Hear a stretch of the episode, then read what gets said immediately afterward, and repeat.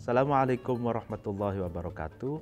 Sahabat salam, ibadah tak terkecuali ibadah puasa Ramadan itu terbagi menjadi dua. Yang pertama ada dan yang kedua kodo.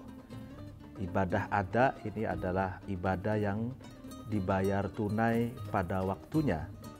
Ramadan telah datang lalu kita melakukan puasa pada bulan Ramadan itu. Lalu kemudian kalau kita meninggalkan karena darurat atau karena sakit atau dalam perjalanan sehingga kita tidak mampu melakukan puasa tiga atau lima hari maka kita wajib untuk mengkodoknya di hari-hari biasa. Bagaimana cara mengkodoknya? ya kita harus melakukan uh, puasa sebagaimana kita melakukan puasa di bulan Ramadan seperti dari imsak sampai maghrib. Nah, sedangkan kalau bagaimana sebelum kita mampu membayar kodok puasa Ramadan itu ternyata sudah datang Ramadan berikutnya.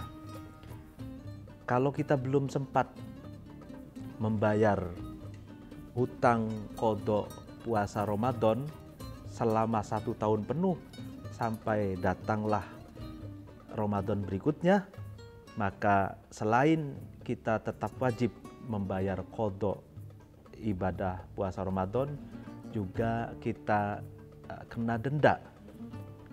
Dendanya diistilahkan dengan kafaroh.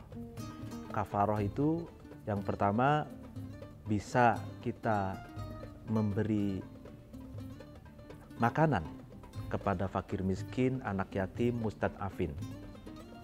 Beras, sembako kita kasihkan ke mereka atau kalau tidak kita bisa memerdekakan budak tapi perbudakan sekarang sudah dihapus dan tidak ada maka kewajiban kita tetap harus kodok dan membayar kifarah dengan memberikan sembako kepada mustadafin, fakir miskin dan anak yatim.